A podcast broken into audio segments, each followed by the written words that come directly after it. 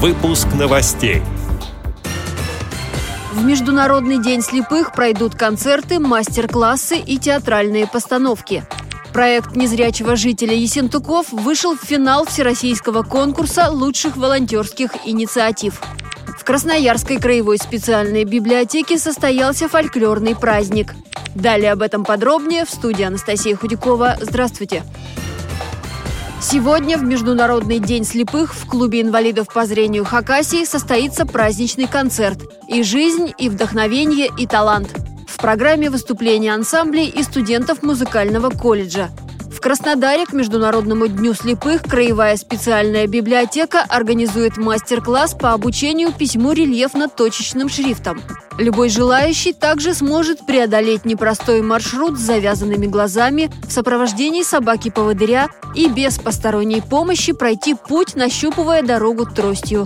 Также можно будет научиться игре в шашки и шахматы на специальной доске. А в московском филиале Центра соцобслуживания Митина к этой дате приурочили театрализованное представление. Проект незрячего жителя Есентуков Олега Копосова вышел в финал всероссийского конкурса лучших волонтерских инициатив «Доброволец России». Проект QR-код «Ты наш экскурсовод» задуман, чтобы улучшить привлекательность курортов Кавказских минеральных вод – Проект поможет местным жителям изучить историю курорта более подробно и поделиться знаниями с туристами. Об этом Радио ВОЗ рассказал автор.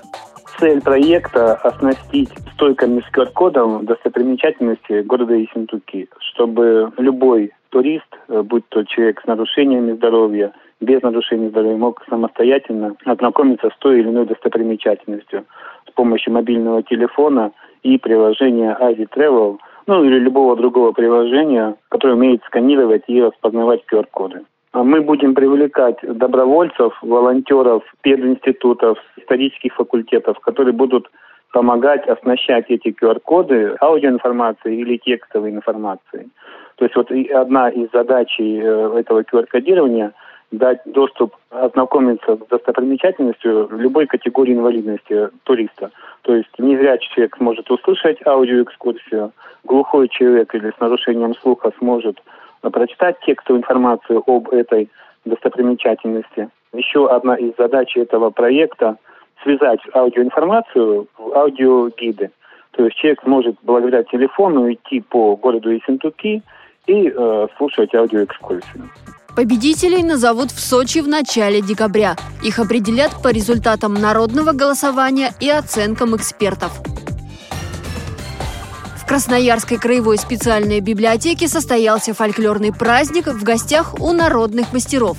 Зрители вместе с главными героями мероприятия перенеслись в русскую народную горницу, где хозяйка дома со своими детьми встречала гостей, народных умельцев и мастеров – Молодые читатели предстали перед зрителями в образах народных умельцев, рассказали о народных промыслах.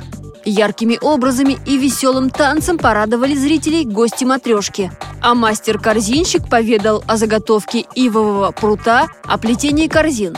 Дочери хозяйки дома рассказали об изделиях русских мастериц, об их умении ткать, вышивать, плести и вязать. Мастерицы поразили зрителей красотой кружева, вышивки, а также паутинками и павлопосадскими платками. Девушки в русских народных нарядах сопровождали рассказ каждого мастера демонстрацией предметов промысла. Эти и другие новости вы можете найти на сайте Радио ВОЗ. Мы будем рады рассказать о событиях в вашем регионе. Пишите нам по адресу новости собака ру. Всего доброго и до встречи!